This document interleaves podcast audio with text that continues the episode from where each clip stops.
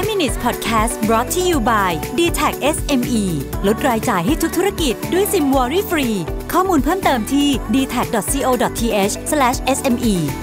สวัสดีครับ คุณอยู่กับรวิศ หาญอุตสาหะนะครับ ผมอยากจะมาชวนคุยเรื่องหนึ่งที่ผมชอบได้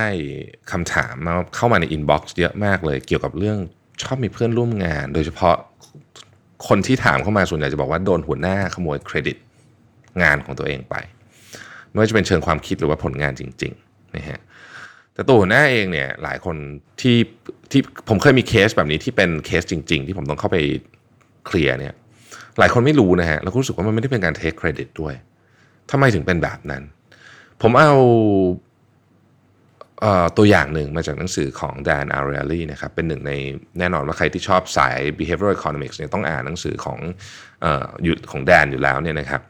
เอาตัวอย่างหนึ่งมา ผมคิดว่าตัวอย่างนี้จะอธิบายทั้งสองฝั่งให้เข้าใจได้ว่าทำไม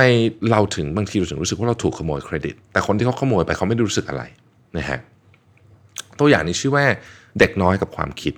นะฮะเอามาจากหนังสือเรื่อง pay off นะ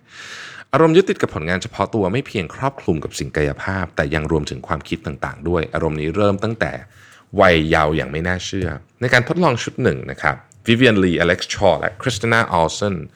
วางกองวัสดุประดิษฐ์เหมือนกัน 2 ชุดไว้ข้างหน้าเด็ก 4 ขวบจำนวน 11 คน แต่ละชุดประกอบด้วยกระดาษตัดเป็นรูปต่างๆ 5 แผ่นและสำลี2ก้อน ซึ่งสามารถทากาวติดบนกระดาษแข็งให้เป็นรูปตามที่ต้องการได้ ผู้ทดลองบอกเด็กๆ ให้คิดถึงภาพที่อยากสร้างด้วยวัสดุเหล่านี้ และให้บอกวิธีประกอบชิ้นส่วนแต่ละชิ้นอย่างละเอียด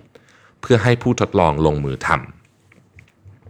หลังจากนั้นเด็กๆกับผู้ทดลองก็สลับบทบาทกัน ผู้ทดลองจะคิดภาพในหัว แล้วบอกเด็กว่าให้วางไว้ตรงไหนนะครับวางอะไรไว้ตรงไหน สุดท้ายเด็ก ๆ สามารถเลือกภาพที่ชอบที่สุดเพื่อเอากลับบ้าน คุณคิดว่าเด็กชอบภาพไหนมากกว่ากัน ภาพที่เกิดจากความคิดของพวกเขา หรือภาพที่เป็นผลผลิตจากแรงงานของพวกเขาฟังดีๆนะฮะภาพที่เกิดจากความคิดของพวกเขา หรือภาพที่เป็นผลผลิตจากแรงงานของพวกเขา ถ้าคุณอยู่ในวัยปัจจุบัน เป็นคุณตัดสินใจคุณจะเลือกอะไร เด็กๆเเกือบทั้งหมดเลือกภาพที่เกิดจากความคิด ไม่ใช่ภาพที่พวกเขาลงแรงสร้างมา ในการทดลองอีกครั้งหนึ่งคราวนี้ให้เด็ก 5 ขวบนะครับนักวิจัยขอให้เด็กแต่ละคนแต่งเรื่องขึ้นคนละหนึ่งเรื่อง เช่น แต่งเรื่องเกี่ยวกับมังกรกับเจ้าชาย หลังจากเด็กแต่งเรื่องแล้ว ผู้ใหญ่คนหนึ่งก็เดินเข้ามาในห้อง และนักทดลองจะเล่าเรื่องของเด็กคนนั้น ให้ฟังด้วยการพูดว่าทอมมี่เพิ่งเล่าเรื่องสุดเจ๋งให้ผมฟัง ภายใต้เงื่อนไขไม่ให้เครดิตนะฮะคราวนี้นักทดลองจะบอกผู้ใหญ่คนว่า ผมมีเรื่องสุดเจ๋งจะเล่านะพูดถึงแค่นี้เนี่ยเด็กจะร้องเสียงขมเลยนะบอกว่านั่นเป็นเรื่องของหนูนะ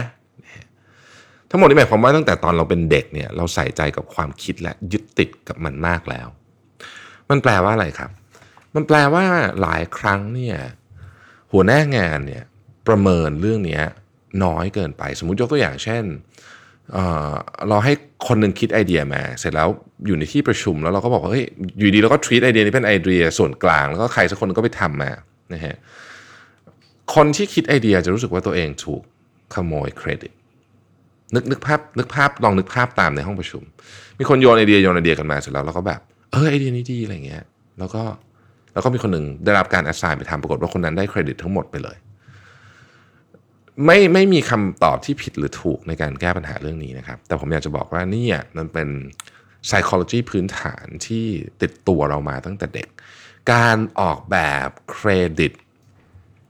หรือให้เครดิตใครเนี่ยสำหรับหัวหน้าทีมเป็นเรื่องสำคัญมากอย่าอย่าลืมประเด็นนี้เวลาจะทำอะไรสักอย่าง เพราะว่าไม่งั้นเนี่ยคนที่เขา generate ไอเดียดีๆนะครับเขาก็จะ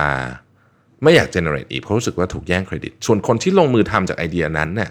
เขาไม่ได้รู้สึกว่างานนี้เป็นของเขาสักทีเดียว อย่างที่บอกฮะเรายึดติดกับความคิดมากกว่าสิ่งที่เขาลงมือทำซะอีก ดังนั้นก็กลายเป็นว่าไม่มีผลดีกับใครเลยนะครับ เสียมอรัลกันไปหมดเลยนะต้องระวังมาก ๆ เลยสำหรับกรณีนี้นะครับ ก็หวังว่าจะให้มุมมองมากขึ้นสำหรับเรื่องที่ว่าใครชอบขโมยเครดิตใครเนี่ยแล้วเราจะแก้ปัญหาเรื่องนี้ได้ยังไง ขอบคุณที่ติดตาม 5 minutes ครับ สวัสดีครับ 5 minutes podcast presented by d t e c h SME